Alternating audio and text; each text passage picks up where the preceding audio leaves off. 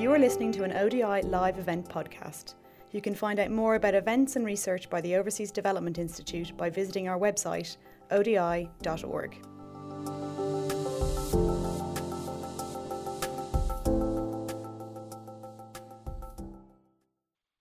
Good afternoon, everyone, or morning for some of you. My name is Sara Pantuliano. I'm the Chief Executive at ODI, and I'm really delighted to welcome you all to today's webinar, where we're going to be discussing the role of adaptive leadership to the COVID-19 response. I think we're all experiencing the global coronavirus, coronavirus crisis, but what we're here to discuss today is actually the global crisis in leadership.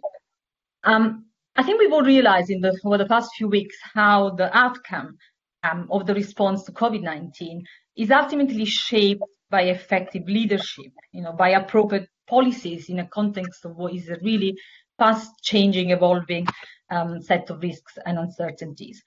So today we're going to try and attempt to not just talk about, you know, the current leadership responses, but really try and provide some solutions, some ideas for approaches that can enable a more effective leadership. Um, and this is going to be both in terms of national responses and global responses, and really thinking about how we can better bridge the gap between science, policy, and practice. So our discussion will revolve around four key areas of what we see as successful adaptive leadership. The first is around using collective decision-making approaches. Um, Second is around building trust, trust with teams, with communities, with individuals. Um, third is around being open and transparent about learning. And fourth is about bridging, bridging science, policy, and practice.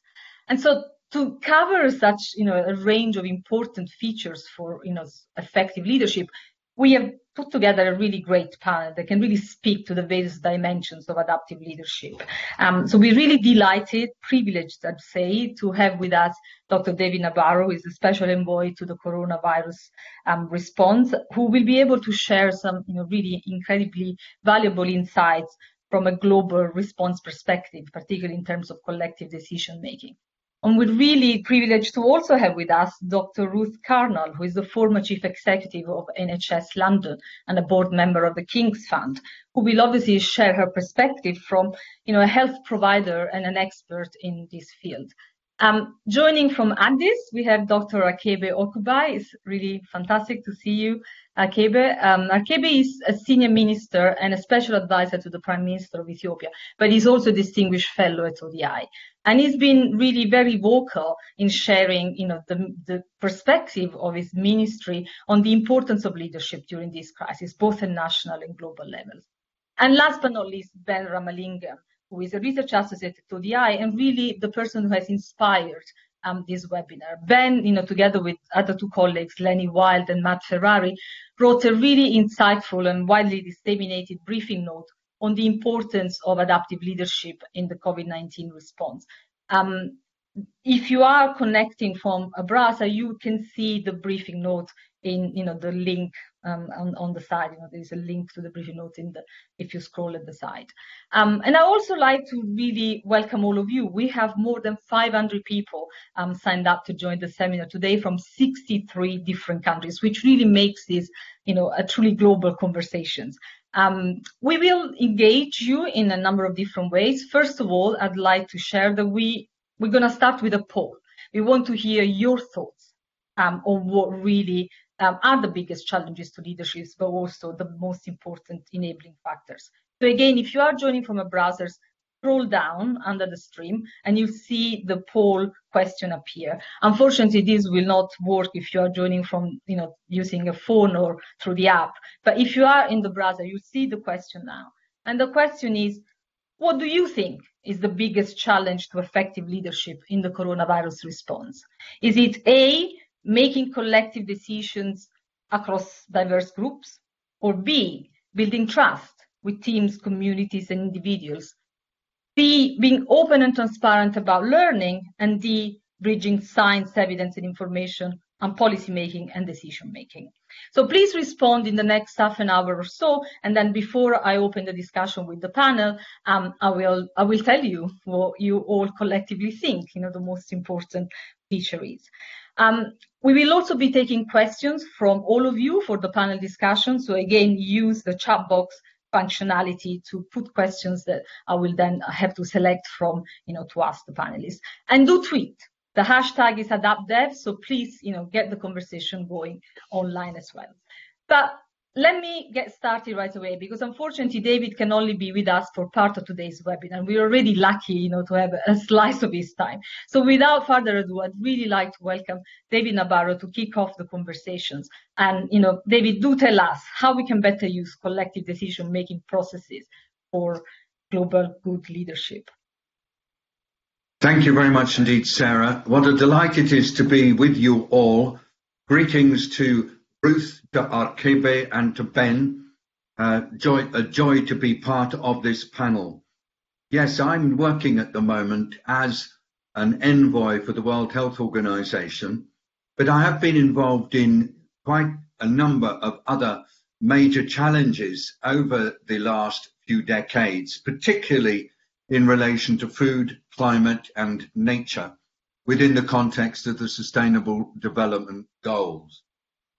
I'm going to talk about COVID quite, quite in, with, with a certain amount of specificity, and I'm just checking that I've got my timer on, because I think that it's worth just all of us just making sure that we're on the same basic space with regard to thinking about this new threat. We've only known about the virus for four months. When I say we, I mean the public health community. And it's really an, an extraordinarily tricky situation to be trying to exercise leadership in relation to a threat that is so totally novel. Just a few things about it.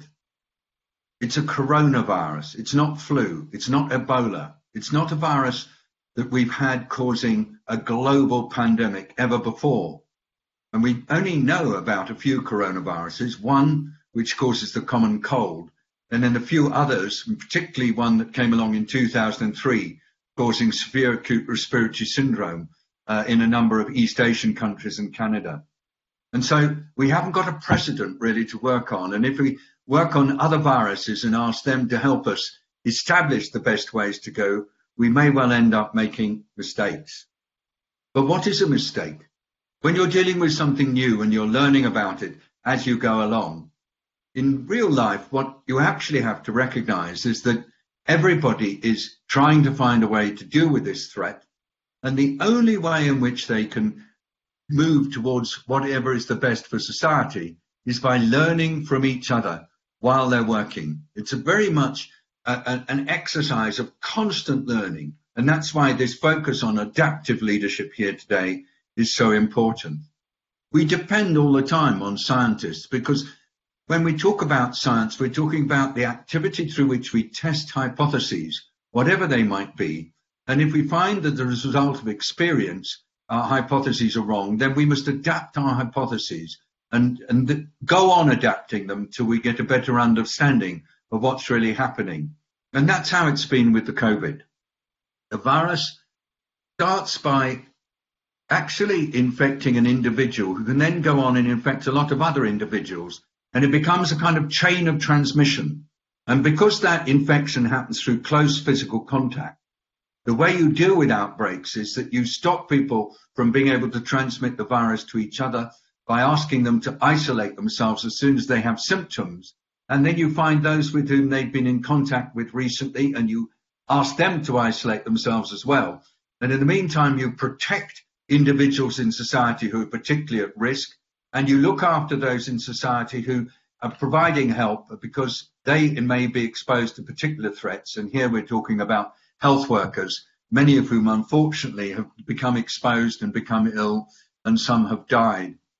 So coming to terms with the reality of this virus, how it's transmitted, the fact that it's here and it's dangerous, that's been an important part of the leader's role, very much adapting to new thinking and new realities all the time. And now here's a new thing. A lot of leaders thought that this virus would come along, cause trouble, and then go away. That it would be a sort of a flash in the pan, a bad flash in the pan, but that would be it. We'd go back to life as normal. But no, I think we're all coming to realize that this virus is here to stay. And that actually, as we come through the current set of big outbreaks, what we then have to do is to learn to live with the virus without it creating so much disturbance to our lives that it means that we have to go on living in lockdown forever. Instead, we have to learn to be able to defend our societies against the virus, to interrupt transmission, and when outbreaks develop out of the blue, to be able to suppress them very, very quickly and robustly. Indeed, what we've learned is the quicker you act, even when there are only a few cases, the easier it is to go on living with the virus in your midst because you're closing down outbreaks super fast. And any delay because the spread of the virus is so dramatic, can actually lead to a huge outbreak occurring almost unnoticed. And suddenly you find health workers are in danger, health services are overwhelmed, and a whole series of other impacts are having in society. And then you have to impose a lockdown, and then even more impacts happen. It's a real systems issue. One system gets perturbed, then other systems gets perturbed.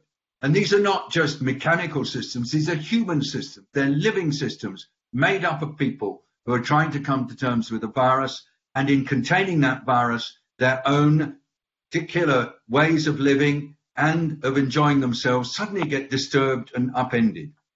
So, how do you lead in this kind of context? Perhaps most importantly, you need to have spaces for learning while working.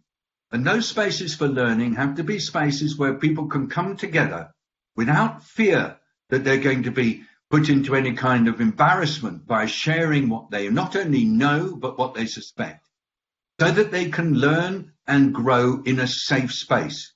And creating these safe spaces for leadership is one of the biggest challenges right now, because actually at the moment, the international spaces that exist for leaders to come together and share are hotly contested. Actually, at the moment on the international scene, the governments that create the spaces within which we all have to act don't get on too well. And so that's between governments. We have quite a lot of uh, challenges going on. But even within countries, there are often differences in the point of view of federal government, state government, and local government. And what we're finding is that whenever, uh, whenever these differences exist, leadership gets much harder to exercise. And indeed, leaders feel incredibly constrained by the political environment within which they work. And this horrible virus, it thrives when there is political dissent. It thrives when experts can't get together and focus on what to do. It thrives when people are uncertain about actions that they should take. So the space within which adaptive leadership can function is quite seriously constrained in some communities, and that creates a major difficulty. So what, what am I going to suggest? Well, we need to actually work super hard to create these safe spaces for leaders to come together and work through what they're going to do in the face of a major threat. And if they can do it on this threat, they can do it on the many other major threats that we face in our world today. What are the four things that we expect of these spaces for leaders to come together. Number one, being able to anticipate what might happen next. You know, we've seen that as a result of the lockdowns, there's a food and nutrition crisis emerging. There's a crisis in everything to do with transport on the sea. There's a crisis in detention. There's a crisis in migrant management. And there's a crisis for older people. Well, we need to be able to go on anticipating the knock on effects of COVID in so many other areas. Secondly, always as we're doing this, we've got to be able to articulate to a huge global public that is trying to make sense of all this. We have to be able to share with them what we're thinking so that they are abreast with us and that they can be alongside us as we're adapting. And that comes to the third point, which is adaptation. There are strategic principles for dealing with this virus, and we've got to be able to adapt those principles to different locations and lastly, and most importantly, all who are leading are accountable in real time. Because if you're trying to take people with you and help them make sense of things. And they've got their own anxieties to be able to level with them so that they can question and judge is a key part of this leadership function. Anticipate, articulate, adapt, and be accountable. And by the way, it's best if we're as authentic as we can be when we're doing this. We're human. Everybody who's being asked to change is human. We've got to share our humanity. Otherwise, people won't trust us at all. Thanks very much. Thank you so much, David, for sharing you know, such strong and valuable insights. Uh, you, you, spoke really cogently of the importance of adaptive leadership, you know, the importance of um, really for leaders to, you, you call it an, do an exercise in constant learning, adapting hypotheses and responses, but also the constraints um, that they feel. Um, I was reflecting on um, how willing is the public, do you think, uh, to tolerate this learning? I mean, would he really see that as something valuable, or would he not see it as a, you know, almost like um, an element of a sign of, you know, past failures, and so something to be censored rather than celebrated? I mean, how how can we help leaders go beyond the anxiety of showing that, you know, if they're learning in a way they're admitting that something they did before wasn't quite right? Sarah, I think this is at the heart of the discussion we're having today do we actually trust the people for whom we are exercising leadership roles enough to level with them on our own uncertainties, our own vulnerability, our own wish for them to appreciate that we are having to work in uncharted territory. All my work in the past few weeks has convinced me that people everywhere, as members of the human family, get it that this is new. They appreciate that we're having to learn while doing, and they are grateful if we explain to them how our learning is going. They get super frustrated if they feel that they're being given bits of information designed to try to make them feel happy, designed to try to give them hope, when actually they don't want false hope. They want to know what we're really thinking. And they want to know why.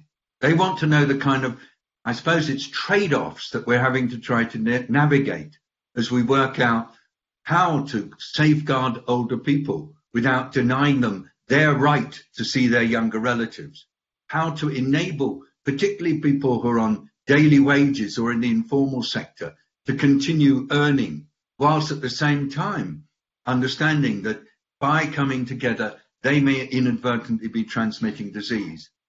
So yes, I think that the public would much rather that we trusted them and leveled with them than we said, sorry, it's too complicated to share, or I don't want to share this news because it's a bit serious or bad. That's my personal view, and I haven't seen anything in the last few weeks to convince me that any other way is appropriate. Being open, being honest, being straight, whatever other word we want to use for it, I think that's key for everybody. 7.8 billion people deserve it. Great. Um, thank you very much. There is quite a few questions from the online audience. Um, I'll just pick one or two uh, because I know you can't join the debate afterwards, so you won't be able to um, to share that. But I'm having a, a, BBC that moment, even though I told my much older kids not to come in. um, so the two questions are um, so uh, Mr. Nabarro mentioned the expectation of the virus being a flash in the pan. Um, leaders across different levels and sectors still appear to base decisions on wrong assumptions. How do we best protect ourselves from wrong assumptions when information is continuously evolving? Uh, and a related question is, um, from Uwe Korus from CARE International. Uh, so do you think that actually openness and transparency are the biggest challenge and driver of good leadership in this crisis? And finally, from Anusha uh, Budna, um, do you have any example of real-time leadership, a good real-time leadership? Gosh, um, let me just start with the end. I think there are multiple examples of really good real-time leadership underway all over the world right now. I see them everywhere, not necessarily from the people who are often seen as the leaders, the CEOs or the heads of government or heads of public health. But yes, we're seeing it also in households. We're seeing it in communities. We're seeing it in small and medium enterprises. We're seeing it in labour unions. In fact, this is a time when everybody can show that they have the capacity to lead for themselves, for those they're close to, or those in their networks. And yes, I am seeing that more and more and more. And I suppose that's what gives me real confidence that humanity is going to be able to learn from this particular challenge and apply the learning in so many other places. But yes, finding ways that leaders can be able to trust their societies and to encourage that trusting behavior is particularly difficult. And I don't fully know the answer to that. I suppose that's what in this seminar we'll all be able to come to some agreement on. For me, it's always been the identity that I have as a public health professional, whereas I'm working for the health of all, regardless of who they are, their sex, their ethnicity, their geographical origin. My values are there and I don't actually do anything to, to try to hide them because they're what drives me. And I think that being able to demonstrate your values and show that they're linked to your identity, being able to relate to people in an open and respectful manner, whoever they are, being able to share your feelings as well as your knowledge, all these are behaviors that will, I believe, lead to greater trust. And I, I really would just like all of us to share with anybody we know who's in a leadership role, you know, do trust and be ready to trust because it makes such a difference. They say that love is letting go of fear. And I think it's hard to lead for the future without at heart having a capacity to love. And lastly, just how do, how does we how do we cope with the fact that an awful lot of people are behaving as though COVID is here but is going to be gone away in a few weeks and everything will go back to normal? I just have to keep saying it. I mean, I'm not on my own. Tedros, the Director General of WHO, is saying it all the time. So are all of the World Health Organization staff. Perhaps it's a bit of an inconvenience for political leaders to hear that. So they try to make uh, remarks about whether or not they trust WHO. But it is so important right now that everybody who possibly can just simply says, COVID is here to stay. It's not showing any signs of going away. And it's a kind of virus that if you underestimate it, will lead to horrendous consequences. Just look at what's happening to older people throughout Europe and North America. So I'm going to go on saying it. I hope everybody on this call will go on saying it. Not saying it as a thing for gloom and despair, but simply as something that we can all learn to deal with. And by learning to deal with COVID in an adaptive way, we can learn to deal with an awful lot of other threats that are around us. Sarah, I hope I was giving reasonable answers. I often tend to talk too long, so I stop now. No, no, it's, it's absolutely great, David, and thank you for the honesty, you know, and also the reality check in terms of how long we're gonna, you know, be um, living with COVID and the reality of COVID, and the importance not just of adaptive leadership, but all of us being able to be ready to adapt you know, to live um, with the virus. And that is probably something we'll have to do for the next year or two. And we need to start thinking about the changes we need to make yeah. to our life. I think that's very, very important for our audience to hear. Um, Ruth, let me come to you because obviously you have a lot of personal experience in dealing, you know, with this sort of crisis and advising leaders that have had to respond to this crisis. And you've also seen, you know, the challenges in trying to promote changes in, you know, critical things like acute care where there was a lot of resistance to what has then become a standard practice. So what's your view on what really makes successful collective decision making? Thank you, Sarah, and thank you, David, for your uh, introductory talk. I should say, um, before I say anything, actually, that I approach this topic uh, with complete uh, humility, actually. Uh, nothing in my life or in my uh, work experience has properly prepared me for the scale of the challenge that's now faced. So, you know, there's no point in me trying to pre- pretend that some I did some one of these before. Uh, and therefore, you know, what I know can now be uh, used here. I have led large organisations and large systems through big transformational change programs. I've dealt with one-off emergencies, uh, which can be put into, albeit a very intense, but into a box. Uh, whereas what this requires is that we redefine our whole approach, and that redefinition leads to a new normal. So the emergencies that I've dealt with in the past have felt horrific at the time, but they've gone away. Uh, and they've gone away. We've had memorials and all the rest of it, but they've gone away. So to me, what this requires is exactly as you say, uh, collaboration across the world, uh, collaboration within countries across sectors, which we find extremely difficult in the UK, maybe not in other countries, but in the UK, yes. And collaboration amongst professionals, which also, believe it or not, we find extremely difficult, even when there's some alignment around objectives. So that collaboration, though, to my mind, needs to be needs to have direction. In other words, it's not just collaboration that goes round and round and round and has a high feel good factor but doesn't take us anywhere. It must have some direction, which is where, of course, the leadership dimension comes into this. So, what should what does direction mean? I mean, to me, it means trying the very best we can that to, to seek alignment. You know, what is it? that we think we need to do and who needs to do it how do they need to do it by when how can they be supported and of course usually central to that is data uh, and the analysis of that, that data which gives you a range of options you can appraise them and decide which is the best to go with and in this situation yes there's lots of data uh, but it's changing all the time uh, and isn't always reliable and often conflicted so to me, that's where transparency about judgment comes in. So we have lots of people in healthcare uh, in the UK who have huge experience that can be brought to bear on this problem, but they don't have proof. So they are required to apply their judgment. And I think that's where the transparency is important. If what you're applying is your judgment, inadequate though it may be because of the lack of life experience on a topic like this, be honest about that. Because I think if you explain to people what you're doing, why you're doing it, how you've come to the judgment that you have. Then on the occasions, which will be many, where you get that wrong, then people will think, actually, nevertheless, I understood the explanation and I went with it. And yes, uh, it's turned out not to be right, but I understood the journey. So let's try again.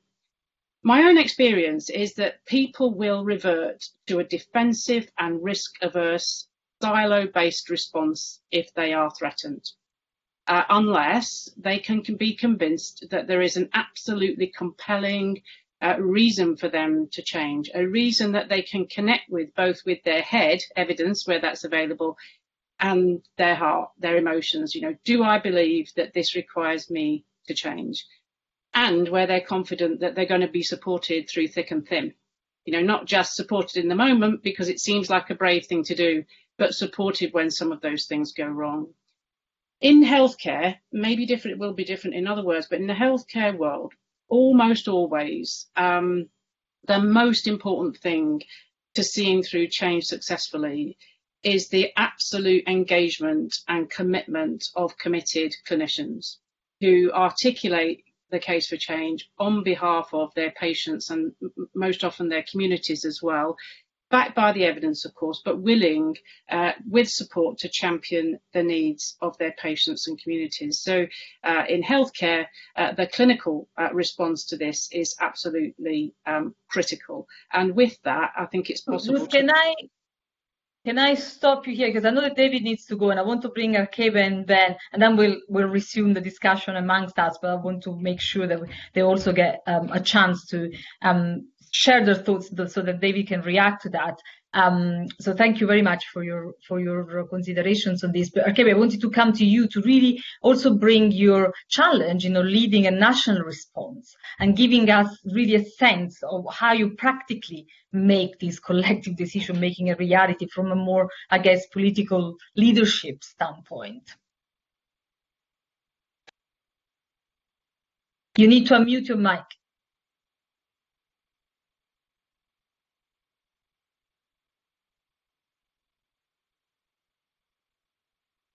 It's still muted. Try. Is okay?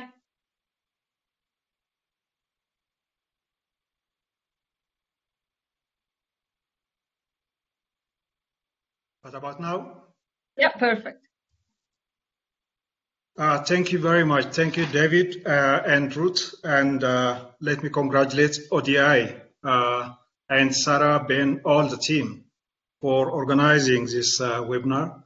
Uh, first, I should congratulate WHO for the excellent work it's doing. There is no perfect organization anytime, anywhere, but I believe despite the resource constraints, WHO is doing an excellent job. This is my perspective from developing countries and especially from Africa. I should also uh, express my thanks and appreciation for the real heroes, the healthcare professionals, the frontline personnel who are sacrificing their lives to save society. Having said this, uh, we are at, at a very unique situation.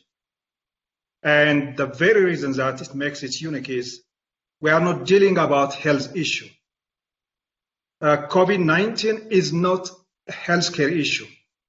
For me, it's uh, an issue that deals about the vulnerability of the system we have developed, the technology we have developed, the healthcare system we have developed, an equitable uh, uh, uh wealth sharing system we have developed, and also the robustness and resilience of the global economy, especially after 2018. So this virus or this pandemic made this uh, the vulnerable uh, showed the vulnerability of the system. Within two to three months, we have observed global recession. Within two, three months, we are observing political crisis, and we are also observing social crisis. So this is a much more broader issue going beyond the health issue. Health is so important, but it has become complicated and complex because it's intertwined with, with many aspects. And this makes it quite challenging because overall global collaboration is very weak. The world has seen uh, similar challenges during World War II, post World War II, uh, during European recovery, 2008 uh, uh, global recession. But because of the global uh, collaboration, some outcomes were able to be uh, was possible to to record. Uh, and now we are faced with weak global collaboration. The second point, from a perspective of a developing country or developing world, the main challenge is they have to deal with big crisis, a complex crisis, health front, social, economic, political, but with a very, very limited resources, with a very limited knowledge base, with a weaker healthcare system. So the challenge becomes much, much bigger and much, much complicated. However, uh, leaders and governments do have a choice. They cannot 100% address the costs, the difficulties related with the crisis, but they can have an impact. One key impact is they have to mobilize the whole society. This, this is what makes it different is it requires mobilization of the whole public. Community awareness is critical. You cannot implement social distancing by putting police on the streets. It's impossible. All the healthcare, the hygiene measures depend on the awareness of the community. So Ethiopia uh, government has focused on mobilizing the public. The second aspect is we can't afford weak collaboration, weak coordination among government apparatus. So for us, the challenge is how we synchronize, how we complement measures at federal level, at regional, national, state level, at local level, and also how the government can closely work with the private sector. This is a critical issue, and governments uh, uh, can play a positive role and show their leadership when they have the political commitment uh, to do that. This other element is the issue of learning. Africa is uh, yeah, Africa is now the coming towards the end, and it may have an opportunity to learn from what has happened elsewhere.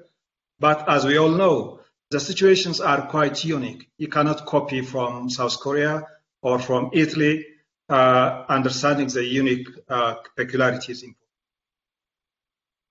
Thanks, and we'll come back to that later in the discussion. Ben, um, just before I go back to David, what's the science policy angle on this collective decision making? I mean, we've seen a lot of challenging interactions between experts and decision makers.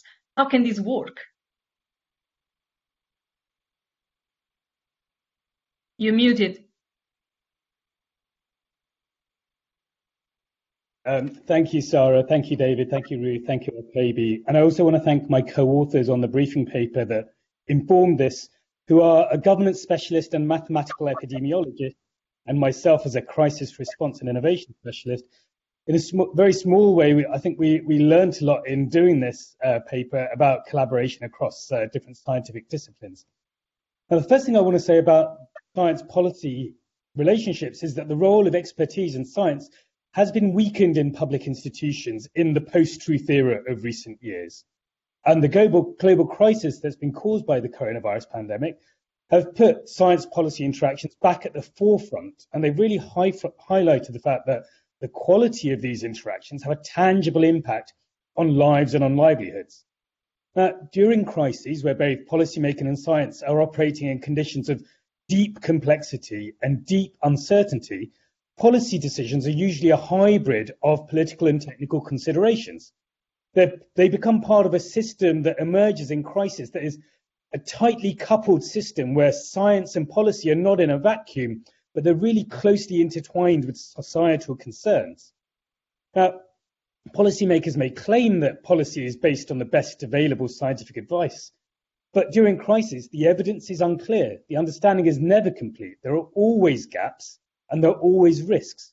And how the science policy relationship is framed in that context has serious implications for public understanding and for trust in exactly the way that Ruth and David and Arkebe have talked about.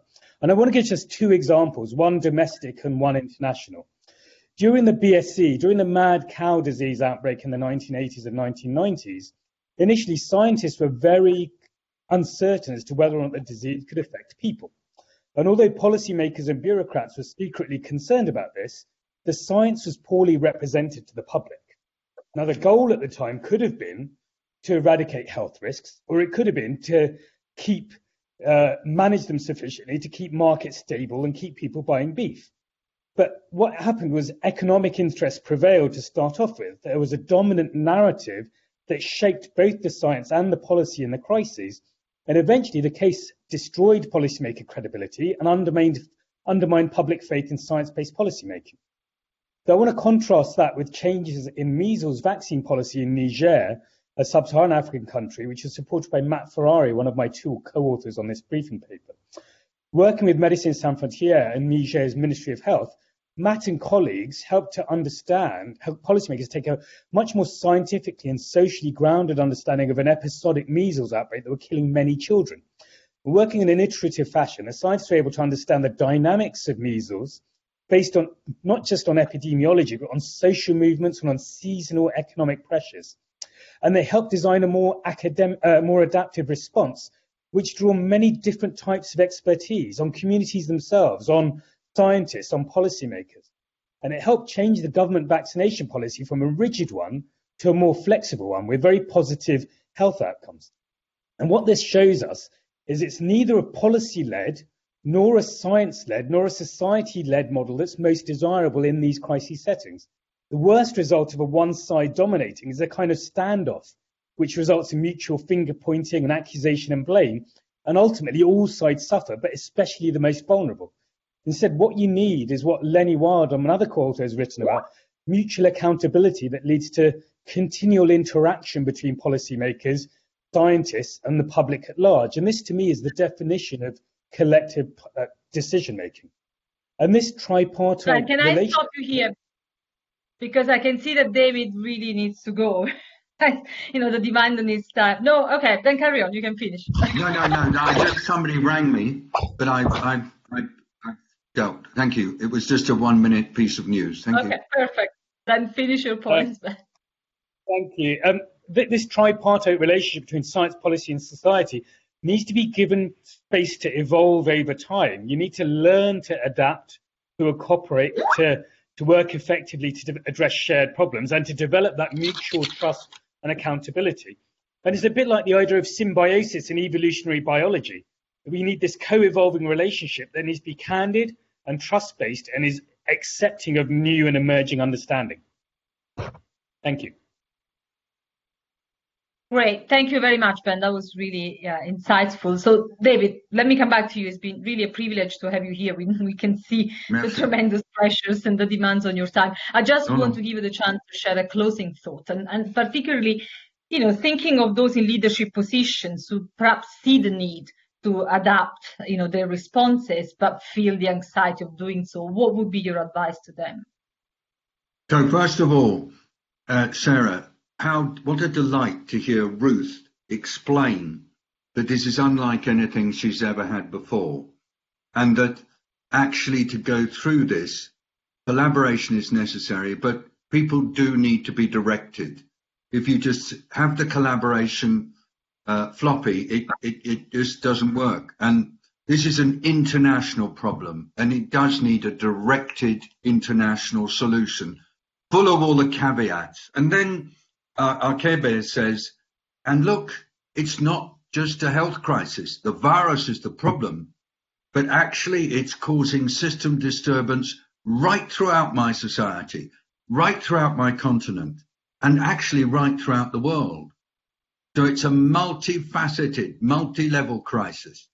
And he's very clear. And then Ben says, and yes, and unfortunately, the various elements that we absolutely need now are not in place. And so I'm thinking, how do we move from here? So I just want to share with you, Sarah, Ruth, Arkebe, and Ben, what I have been trying to work through in my own head. Uh, what can we do?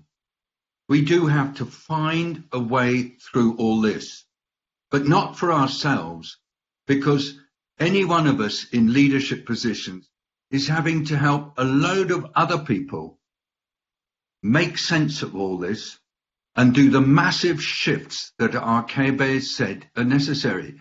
And he was very clear. This won't work unless all of society is moving along in the same direction. What a massive challenge this is. So, here are five things that I thought when I was listening. First of all, we have to see the big picture as well as our local picture. Ben's point again, saying that, uh, sorry, Arkebe's point, saying, you know, it, it is actually a set of systems challenges. And Ruth's point, it is huge. And Ben's point, we need to actually really look at it in different ways. See the big picture all the time. It will evolve. We're learning. That's my first one. We've got to do big thinking. Number two, everybody sees the big picture differently. So we have to be able to live with multiple versions of the truth in our own heads at the same time. We've got to be super careful. There's no one truth. Everybody's got a version of the truth, and we have to be able to respect that. Thirdly, everywhere is different. Ethiopia itself, a great kaleidoscope of different communities, is very different from London is very different from India, is very different from China. He said you can't apply from one to the other. So let's be locally specific. Fourthly, we're trying to work with people. We're trying to help them sense make. We've got to meet them where they are, not where we are. I, as a public health professional, have got to take off my uniform and become somebody who can connect with people without the white coat, without the stethoscope, without the crest of my organization. Meet them where they are, not where I think they should be. And then when we meet with them, we have to feel into their emotional rhythm and emotional pace because everybody is having an emotional response to this. Again, the panelists brought this out. So those are my five thoughts as I leave you. And sorry about that. It's just a, a UN thing, uh, um, New Yorkie thing, and I have to do it. Is firstly being able to see the big picture as well as our own piece of it even though that's painful, and to let that evolve. Secondly, living with multiple perspectives at the same time without ever thinking that one is right and the other is wrong. Even, even if we feel that in our souls, we have to somehow deal with that and deal with the fact that there are different truths. Thirdly, everything has to be looked at in its context, in the place where it's happening. Fourthly, meet people where they are rather than where we think they should be. Gosh, that's hard work. All of us, particularly us medics. And fifth, get into their emotional rhythm and pace. Get into their mood, get into their beat, their, their drum beat, because they may be in a different space from us. I think this is doable. I think this is the kind of leadership that you're talking about here today. I think ODI and all the 201 people on this call can actually find ways to do this kind of living systems leadership or whatever other term you want to use for it. I don't think there's any one language and can do it wherever they are. And I'd love to learn from everybody here how you think this can be done. This is collective. It's not one person telling others. We can reflect to each other, but we're all learning together. And Sarah, if you don't mind, I do need to, to drop off because the next one is about this political stuff and it's going to be a tricky one. And I just need to spend five minutes getting my head straight with the other panelists before it starts in 12 minutes time. I don't, okay. Absolutely, David. Thank you so, Thank you. so much for sharing well, your I'll time. listen to the recording. I'll listen to the recording with great interest. It's just because I'm public health, but I've done a few other things. Uh, I, I, find myself being in, in rather more places than I can comfortably be. But my colleague John Atkinson is on the call. I think Ruth may know him, and he is able to. Uh, he will be keeping track of things and making sure that we can stay in touch. And with that, thank you all. Very, very good. Thank, thank you. Thank you so much, and good luck with you know everything you yeah, do. Thank you. Because ultimately we will benefit. Thank you very much, David. Okay. Thanks a lot. Thanks, all. Ben. Thank you for setting it up. Bye bye. Bye. Thanks. Great. Well, that was a treat, really, to listen to David. But let me now move to the results of the poll, because actually I find that they're quite interesting and, to be honest, surprising in some respects. So, um, I'll start with the least sort of, um, if you want, uh, chosen, selected as uh, what is important, you know, the biggest challenge to effective leadership in the coronavirus response. So the, the, the sort of last was being open and transparent about learning, which only got 16%, followed by building trust with teams, communities, and individuals, which only got 70%. Um, then it gets a bit sort of more, you know, kind of, uh, yeah, there's a bit more, uh, uh, a bigger number of people have selected making collective decision makings across different uh, diverse groups, 29%. But what people really think is the biggest challenge is actually bridging science, evidence, and information and policy making and decision making with a whopping 39%. and it'd be interesting to reflect on that. I mean, personally, I think the issues around you know, openness, transparency, and trust are very much linked to that challenge of bridging the, the science and the policy making. But maybe that's something we can, you know, reflect on collectively in the discussion. Um, but let me come to you, Ruth, and you know, then I'll come to Arkebe and Ben, and let's try and leave a bit of time. You know, there are so many questions that um, people in the audience are asking, so I want to make sure that I get some of their questions as well. Um, but I, you know, I just want to come to you with this issue of building trust, because even though people have not you know, the, the audience has not really selected that as one of the most important. I do think it's fundamental, you know, in responding to crisis and also how differently trust can be built in, you know, crises that are um, a sprint crisis versus a marathon crisis. So from your experience, what do you think are the strategies in crisis that really have worked in the past from which we can learn?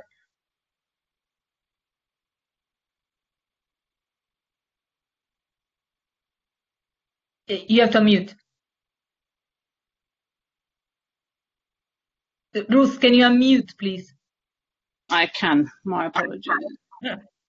It should be okay, no? You still can't hear me? No, we can hear you now. Okay, good. Um, so just to set the scene uh, a little bit for me, um, so the, the National Health Services in the UK occupies a pretty unique uh, position at the heart of our society. So people either love it or they hate it, uh, they complain about it endlessly, but they defend it uh, against any criticism. And because of that, it's a highly political uh, organisation and often uh, becomes first or second on the list of people's most important concerns when there's a general election. So the consequences of that are that the change process uh, in health in the UK is highly politicised, uh, generating huge conflict and meaning that you know change management requires uh, resilience both against the conflict but also against the bureaucracy uh, that that imposes layer upon layer. So that's the norm for us. And I want to contrast that with what's happened in response to, to COVID and see what the learning might be from that that we could apply uh, in the next phase. So uh, in response to the first peak, uh, the NHS has come together absolutely at speed and achieved in weeks what might normally have taken years. So dramatic scaling up of critical care capacity, transformation of the way in which many services are delivered digitally, for example, or with remote consultation, centralisation of key services to make sure that they're sustained. Um, so why would that be? Um, alignment around a single purpose, responding to this peak of infection. Uh, we've got energised clinical leadership freed up from the normal bureaucracy. Uh, there's been a system rather than an organisational focus. There's not been the jealousy that normally uh, pertains around individual organisations. There's been an absolutely phenomenal voluntary effort, both in terms of staff being willing to be retrained and also public goodwill. So, you know, Captain now Colonel Tom, uh, who's generated, you know, 30 million pounds in, uh, in donations, uh, and of course the lockdown. So you put all that together, a huge and uh, really fleet of foot response to the to the challenge. And of course, there's been a command and control system, but essentially it's been collaboration and adaptive uh, behaviour to respond to the crisis.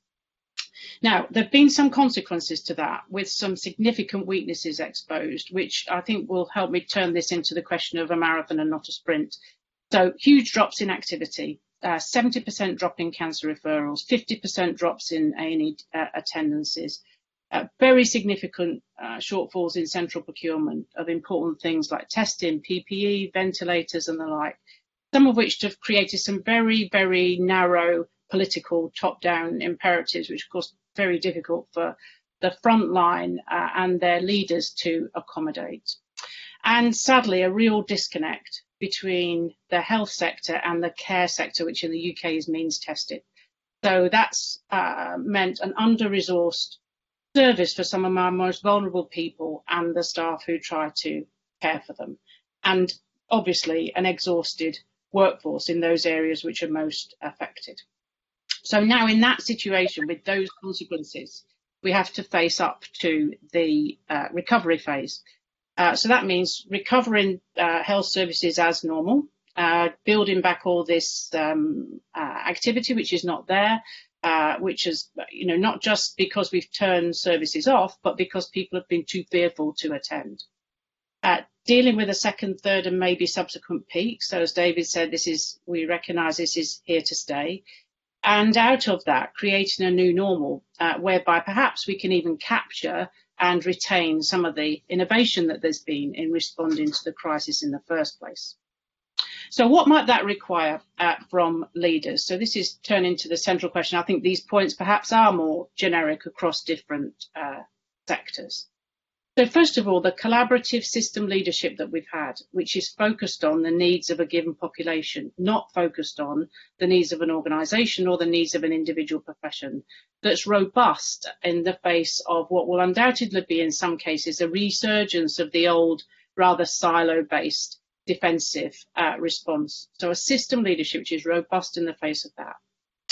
Second, uh, leaders who are willing to share their future vision, their vision for how to get out of this, even where that's based on their judgment and not necessarily on a detailed analysis of some stable facts, uh, which are pretty thin on the ground.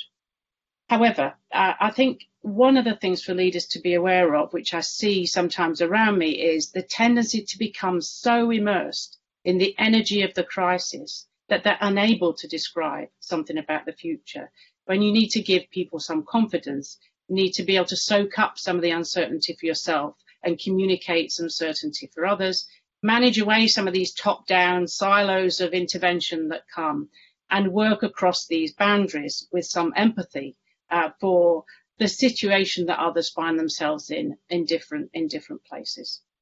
However, I think if we're honest, in some cases it's been rather too easy for us to make changes to services in response uh, to COVID. We do have to now return to engaging genuinely with the population, with our patients about the choices that we've made and the choices yet to make. We cannot assume that because people were willing to acquiesce to some of the changes that we've made in response to a crisis, that they will be content with those things becoming the way in which services are provided in the future. They won't, and they'll expect to be engaged at, in some of the things that now need to go back to how they were, some of the things that need to stay as they are for good reason, and some changes yet more to come in order that we can properly segregate the different sorts of activities that there'll be in response to second, third and future waves. We have to face up to the suffering that the choices that we've made have already created increased morbidity on waiting lists, mental health issues in the community and in our staff, exacerbated inequalities, exhausted staff, and our neglect of social care. I don't think people are going to respect leaders who think that this can be, as it were, uh, covered by something that purely connects to emotions. So the clapping, uh, the medals, uh, the donations, all of those things are nice, but they do not uh, excuse or avoid the need for uh, you know, real leadership out of this uh, crisis. Leaders must ex- avoid uh, excessively worrying about scrutiny. So if you worry all the time about the scrutiny that's going to come or the blame that might arise from getting things that are things wrong, I think it will create a risk aversion in your behaviour, which won't uh, be as innovative as we need in the face of something significant. And my final point would be uh, leaders need to look after themselves as well. Uh, you cannot uh, pretend that this doesn't have the same effects on, on you as it does on everybody who works with them for you. It has the, same, the mental effects, the physical the fears, the pressures, they're all the same. And unless you provide care for yourself, you're not in a position to provide support and help uh, to others. And it's really important, however hard, to try and set the right example uh, in that regard and be open about it. I'll stop there, Sarah, because that will be my eight minutes. Thank you. Perfect. Uh, and let me bring a question from the audience, just a one minute response if you can, um, which is, it would be interesting to hear, you know, um, what the lessons we're learning now, how, you know, they should or will persist once the immediate crisis is over. So is this a shock that can lead us to a new normal and allow us to be better prepared for the next shock whenever it comes? Um, so I think there's plenty of things which are uh, incredibly innovative, um, which have responded quickly to uh, the changes that have been required. And I think what we should try and do is to be straightforward about, look, we've made these changes in the round. Here's some things that we think are fantastic and should stay. The ability to have virtual uh, consultations, for example, in primary care. Um, the, the hubs that have been created to deliver services to individual communities. Why would we not hang on to those and keep them? There's some other things we've done. We think they might be good. We think they might work, but let's have a proper dialogue, a proper discussion about whether people think that they're right to stay or not. And then there's some things which, frankly, we have put in place simply to deal with this uh, crisis. So, for example, we've set up a very, very big uh, ITU capability inside a conference centre. Nobody would try and justify providing ongoing patient care inside a conference centre. It was done to deliver a surge capacity. So if we need surge capacity in the future, which I think we will, then how does that model that we worked on there get integrated into something that's much more sustainable? So I'd say our, our, our approach needs to be, to be honest, some things are great, we should keep them. Some things maybe we should discuss them and think about them. And some things are definitely not. We should find a way of dealing with the problem in a different way. Thanks. Absolutely. I think all big global crises, be that the Spanish flu or the world wars, have brought a level of change that has then stayed with us, and we should be really proactive and yeah, selecting the good parts and the important parts that can you know, make our life. Yes, absolutely. You do. We do need that. Um, okay, but let me come to you. Uh, you've talked quite uh, a bit before about the importance of openness and transparency about learning. So I'd like you to elaborate on that and tell us a bit more about how you think this can be achieved, because of course it's a challenge. As we were saying before, leaders are very anxious about this openness, and you work very closely with the national leader, being a leader yourself, of course. Uh, uh, thank you very much. Uh, if uh, we look at the COVID pandemics, uh, the way spread in Africa, uh, it was February 14. The first case was confirmed. And, and currently, if we look at the bigger picture, the, Africa does have now confirmed cases close to 40,000, and uh, deaths are around 1,600. Uh, however, this is the early phase, uh, and in terms of timing also, we cannot uh, uh, take exactly uh, the graphs that has happened in Europe or Asia or the US, because in terms of days, there is some discrepancy. And mortality rate is also around 4.3%, which is half the global average uh, uh, mortality rate, uh, and recovery is around one third. Uh, this gives us um, uh, some perspective that uh, the way the COVID-19 pandemic is spreading is quite different in Africa, and even among countries also is, is, is very different. If we just take two countries, Djibouti and Ethiopia, which are neighbors, uh, the way the pandemic has spread is completely different.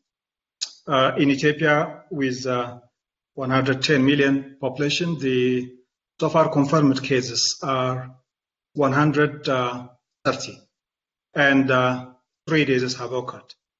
Uh, and in January, Ethiopia started to, to prepare around January, and uh, and uh, a steering committee was established to take important measures, but not mass, uh, massive media or public relations work, but effective uh, preparatory work.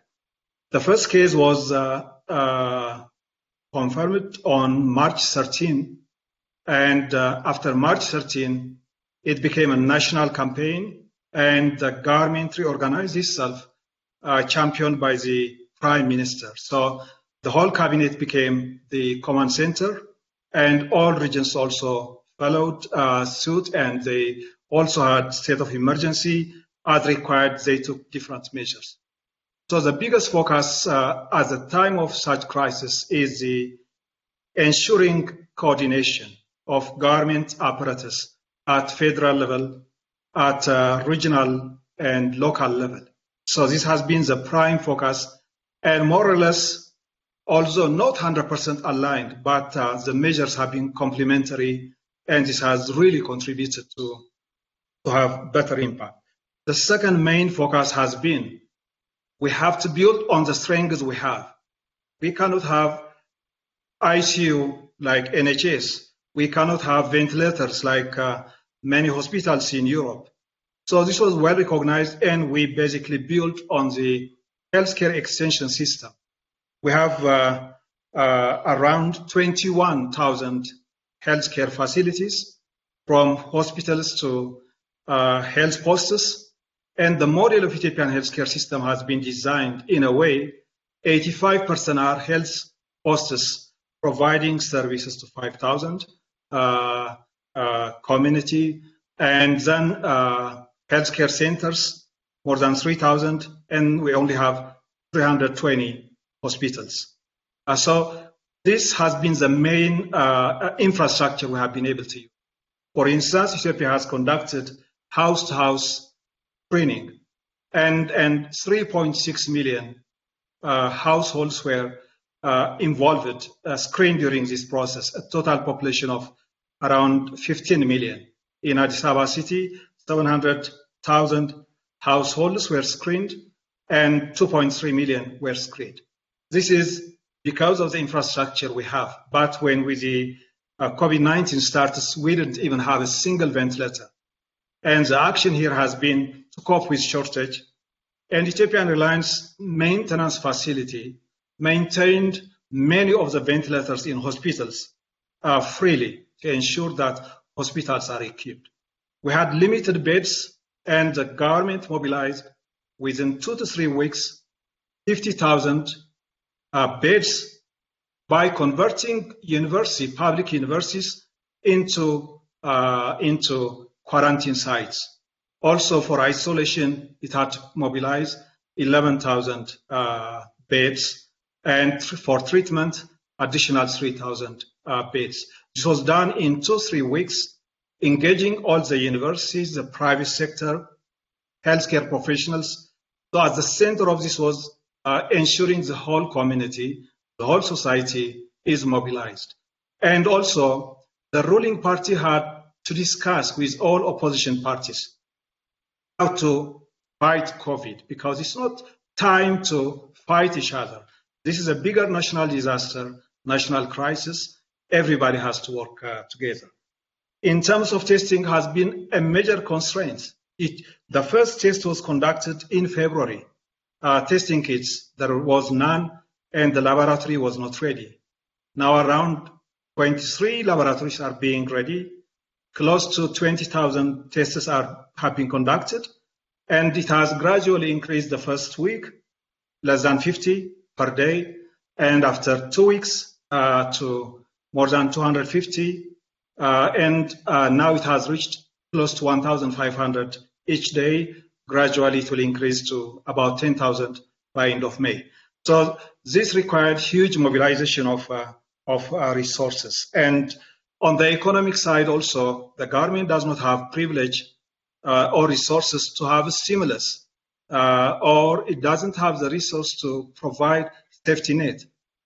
So we had to build on the social fabric, the public, the communities use uh, supporting mechanism among themselves. So encouraging them, and from companies also, we try to target exporting company uh, to provide them special support. For instance, now the government has provided for manufacturing exports uh, free rail transport at zero rail transport, and dry port facility has been reduced uh, in terms of cost. Uh, so the government tried to mobilize uh, supporters. Ethiopian Airlines is a major carrier in this part of this globe. And as we all know, aviation industry is very challenged. Many companies are going bankrupt.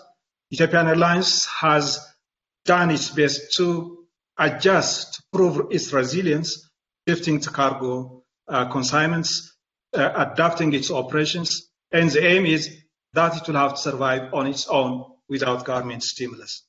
So if we, taking these examples, if we try to take lessons from this, in terms of adaptive leadership, the first thing is variation and unevenness is very, very important. Every country is different. Every province is different. Every locality is different. Social fabric, etc. So to be uh, to have an effective adaptive leadership, government should be able to understand the unique condition and take specific measures. The second aspect is we are dealing with the unknown we are dealing with the uncertain. We are dealing with a virus exponentially spreading with global mobility. So it's, it's quite, the solutions are quite complex. We may say decisions must be based on evidence, but who judges whether the evidence is correct or not? In an unknown and uncertain times, how can you have all evidence to take bold measures? Take bold measures you need to have all the evidence, but time does not allow you uh, to, to wait. So you have to take bold measures, but you have to flexibly adjust as you learn in the process. And you have to follow also an orthodox approach. Uh, in public awareness that played an important role. An example is ringtones. Ethio Telecom introduced a ringtone with three messages, how to wash hands, etc. So this has been a powerful instrument to remind especially people in the rural areas. Uh, uh, so the dealing with an unknown uncertain requires better understanding to use whatever evidence is available, but also to understand the limitations of the evidence, authenticity of evidence, so to take bold measure and again, uh, to be flexible and adjust. The third lesson that must be taken is every decision is a political decision. As every decision will affect the community. There will be part of the society who pays the price. Uh, if there is a government support, someone will have to benefit while others are not going to benefit. And every decision has a political dimension. So here, a critical challenge for the leadership is how we ensure that the decisions are benefit the society. And, and second thing is how do we ensure that the measures we take now during time of crisis will be able to uh, sustain, to give long-term benefits. Thank you. Thanks. Okay, a very quick follow-up question, but just in one minute, please. You know, talking about this uh, um, anxiousness about you know not knowing for leaders. What have this comes from the audience? What have you uh, seen that best supports leaders to let go, to let to take risks, to innovate, you know, to fail and move forward? Is it training, coaching, peer support? What has it worked in dealing with this unknown? Yeah, I mean, the first thing is providing information to all uh, and providing uh, uh, communication is going to be important. Once people know what the risks are, uh, what is uh, uh, what the implications are, then they will have to find solutions. Local initiatives have to be taken. Some of the initiatives I was presenting initially were taken at local level. so providing the uh, autonomy to decide, ensuring that uh, all government agencies also try to collaborate, providing them uh, informations uh, widely uh, is the, the key here. And, and, uh, and, and in the measures we take also, for instance, state of emergency was taken before two weeks. Before that, the government didn't move fast to state of emergency or national uh, lock, uh, uh, I mean lockdown, because it's too early. People will have fatigue, and and also it will have a negative impact as well as restricting the freedom of movement uh, of the public will have its own consequence. So ensuring that the political prices and the social prices are not excessive is quite important within the bound of available information. Thank you so much, Arkebe. It was really uh, insightful to learn about how impressive uh, the response has been um, in the context of Ethiopia. Ben, let me come to you with the hot topic of, you know, from the poll and of course the hot topic of the reality of uh, dealing with COVID, which is, you know, how we've, we've seen different leaders um, really adopting different approaches to embedding science and evidence into their decision making. So how do we bridge that gap? You'd already started telling us, you know, when, when reacting to David, but can you elaborate um, on, yeah, how um, we can do better? Thanks, Sarah. And I want to say my perspectives on the role of this science policy interface, both in peacetime and in crises, and how it can be strengthened. Uh, and there are three main ideas I want to share. The first is on biases. The second is on models or ways in which we, we think about science policy interactions. And the third is how we can ensure science and policy can work together in adaptive ways to overcome these biases. So the first is point is on biases, and there's been a lot made in the press and in public debate generally about the inappropriate use of nudge theory to guide the early phases of the UK's response planning. And I think this actually distracts from and undermines the value of behavioural science. And the real value of behavioural science the, in the current climate is how it can actually shape and guide leadership and crisis leadership and the decision making process itself. Now, it's really clear that leaders, scientists, all of us have to consciously work to make sure our decisions are free from bias, whether it's during peacetime or in crises. And actually, there are so many different biases. There's no definitive list, but I looked at Wikipedia a few days ago. There's something like 124 different decision oriented biases, which actually makes it something of a wonder that any good decisions are ever made by human beings in any kind of situations, especially in crisis settings.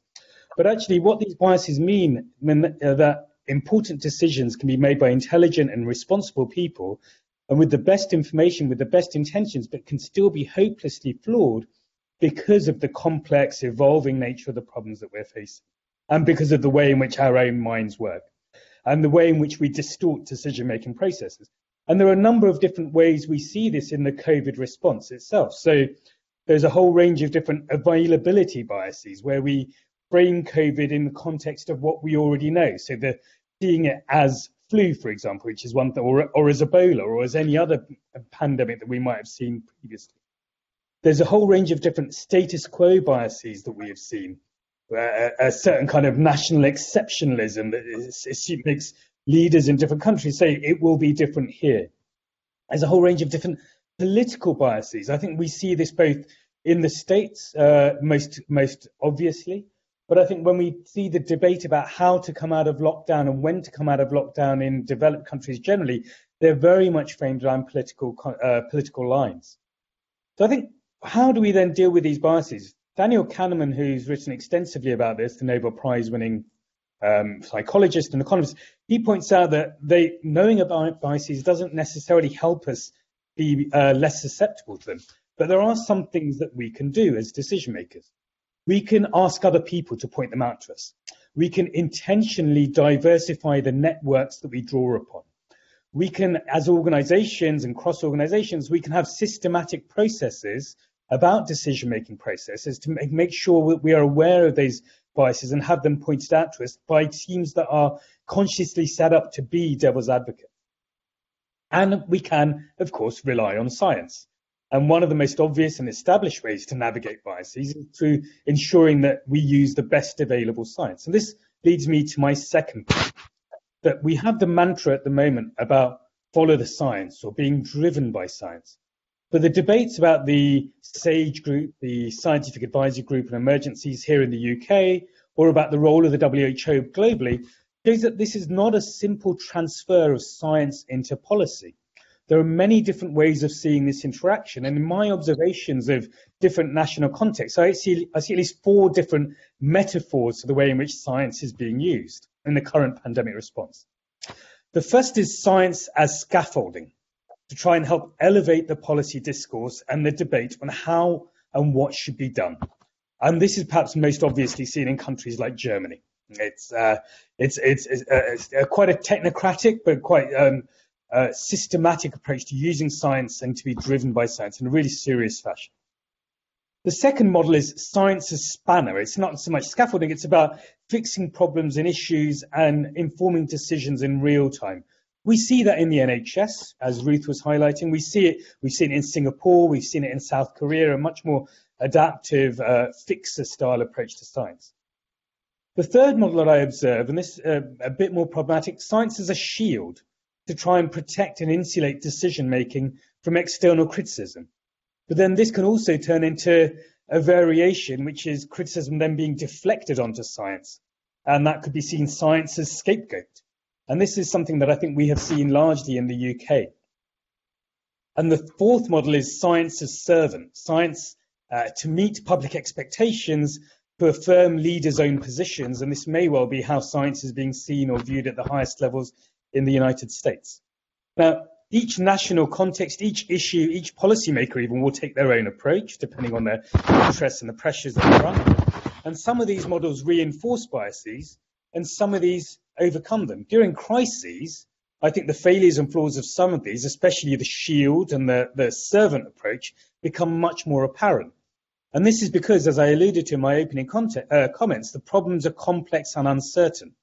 There is not just one scientific approach that helps us consider all of the relevant factors. And there certainly isn't all the data to inform the decisions in a timely fashion. So this leads me to my third and final point, which is in the face of complexity, in the face of ambiguity, what you need is a constant process of hypothesis building, of analysis, and of reflection. And this requires interpretation, sense making, judgment, and ongoing learning. And this helps both decision makers and advisors balance and in, uh, make sense of these different interests and interpretations. It's something that Leni Wild, my other co-author of the briefing paper, has written about extensively in the context of governance programs. Now, our briefing paper, we talk about a number of different ways to ensure science policy interactions are adaptive. And the first of these, and there are four that really stand out. The first is openness to diversity of ideas, of representation. Uh, to a great extent, this has happened in the UK or US or France, or it's happening in some. Sorry, okay, but you may need to mute. Two minutes. Did I, there's a background noise. I'm asking Arkebe to mute because there's a background noise. Carry on, but please come to the end. Yeah. Um, so around diversity of ideas and representation. So I think this that Germany has enlisted not just epidemiologists and medical specialists, but also social scientists, philosophers, historians, theologians, as it navigates the delicate balance between opening society and safeguarding the health of the public. We need much more space for debate and networks and dialogue around theories and assumptions. We need decision makers to appreciate and question the inner workings of different hypotheses, and they need to be tested on an ongoing basis. We need to have clear structures and processes for governance which are set out for deliberative decision making. And I think actually the Scottish and the noise is coming from you. Okay. Um, the the Scottish government's been really uh, really great in this context. They've actually set out five days ago. They published a framework for decision making on the pandemic response that sets out the challenges they face and the approaches and principles that will guide decision making over time including the criteria for making decisions. And this includes the values by which they make those decisions. And the fourth piece around transparency and inclusion, and this is about bringing people, uh, uh people, ordinary people who are impacted by crises into the decision-making process. We saw this really clearly with Ebola, where the community response showed the need to make decisions with people and not simply to impose decisions upon them. And this improves not just the quality of decisions, but also inclusiveness in results, and it strengthens public trust. And I just want to close on this point on public trust and the, and the diversity of expertise that's drawn upon. In the UK last year, during the during the um, general election, Ipsos Mori showed that politicians were the least trusted professions in the entire country just 14% trusted politicians to tell the truth. They actually displaced advertising executives as the bottom in the UK. But the most trusted professionals in the country are nurses. 95% of the population say they trust what nurses say. So why are nurses not represented in the highest levels of decision making about a crisis in which they are at the front line? I just want to make that, I guess my final point is just very simple. What we do in this crisis will have repercussions indirect and direct for years to come. And if this is going to be a turning point to a new kind of politics, then these principles of uh, that we've been talking about around dialogue, around openness to diversity, around transparency, around clear, open decision making become more important. The UK approach, which has been to clothe the decision making in the Official Secrets Act, is the exact opposite of what we need right now, and the exact opposite of what we need for the future. And especially not just to guide the response, but to help shape the recovery. Thank you. Thanks, Ben. A lot of uh, uh, food for thought there. You know, I'll have to listen again to recordings with so many important points, you know, to really dwell upon. But on on the last one, in terms of you know who are really the trusted people and where um, you, you can uh, again have decision making that you um, put your confidence in.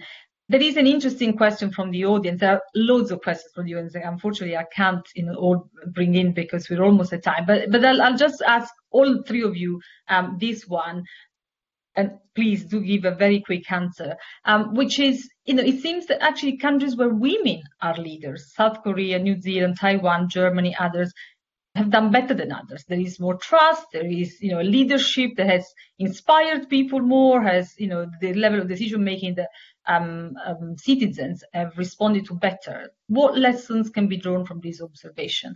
Um, I'll, I'll, start with you, Ben, and then go to Arkebe and, and end with Ruth. But will you have to be super quick because we've got just uh, five minutes before we end. So we've talked already about the role of feminist le- uh, feminist leadership, Sarah, and I think there's something. It, it, it goes beyond gender, and it's about a way in which you approach and engage with problems. And I think what have the leaders done in those contexts? They've listened to diverse voices. They have uh, paid attention to vulnerabilities. They've been aware of the political nature of the decisions they're making and the power dynamics that play out. And they've tried to make sure that they, uh, as David put it, that they, it is a caring form of leadership. It is a leadership that puts love at the center, I guess, in it, in it without being too idealistic. And I think that has really stood out. And, and, it, and it, I think it, it, it isn't just unique. I don't think it's unique. Feminist leadership doesn't mean gender specific. We can have women leaders that aren't feminist leaders, and you can have male leaders that are feminist leaders. So I think, but I think there is something there about the way in which feminist leadership is coming into its own in this crisis setting. Thanks. Okay. Okay. you have to mute.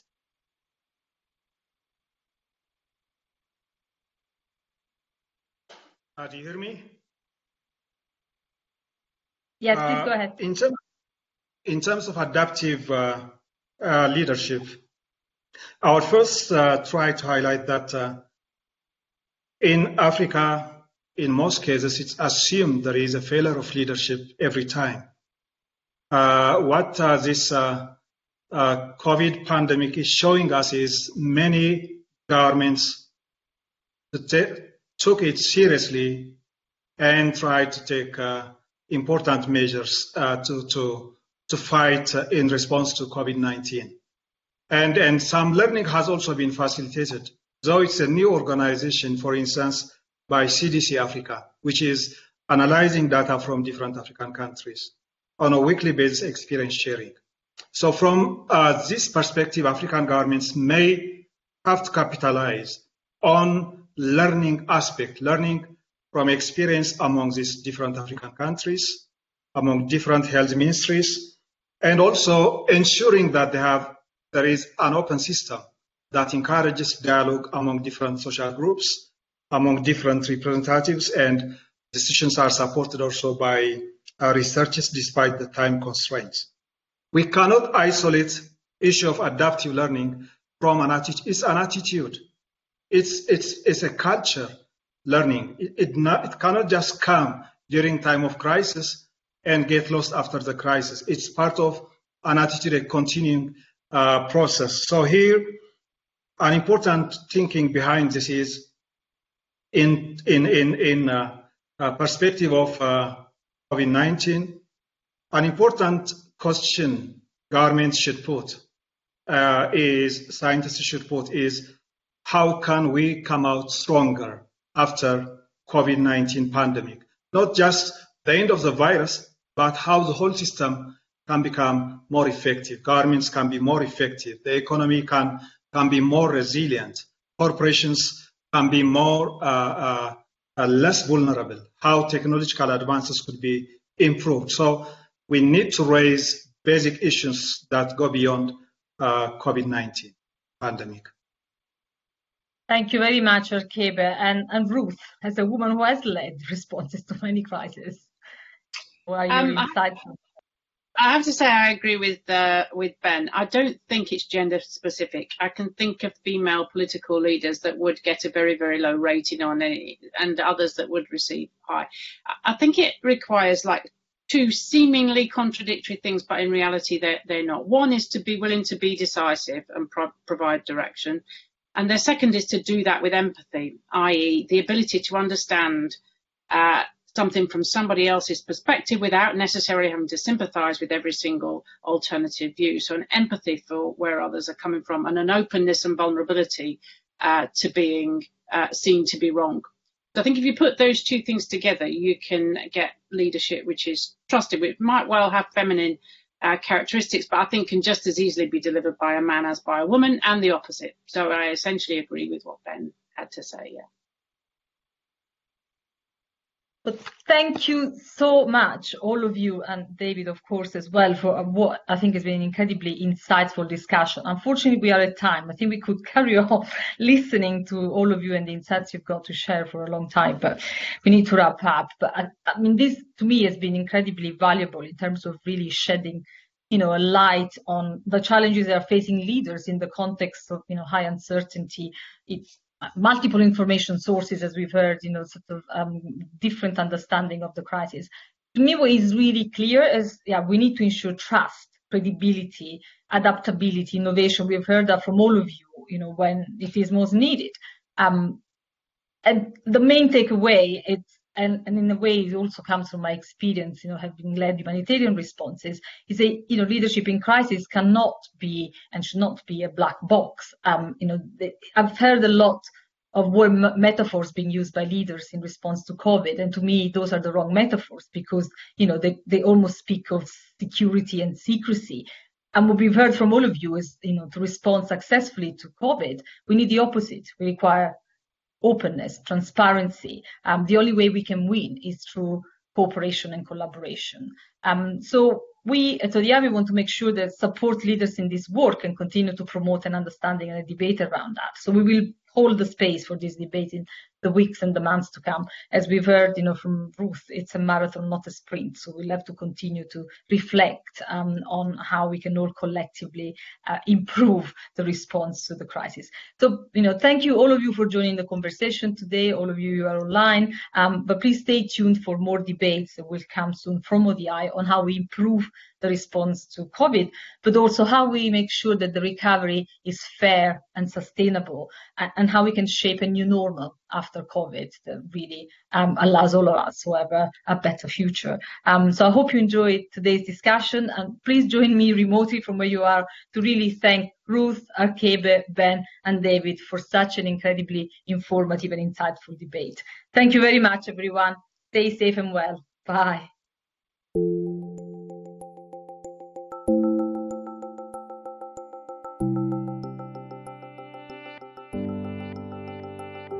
Thank you for listening. For more ODI live event podcasts, find us on SoundCloud or subscribe to the Overseas Development Institute podcasts via iTunes.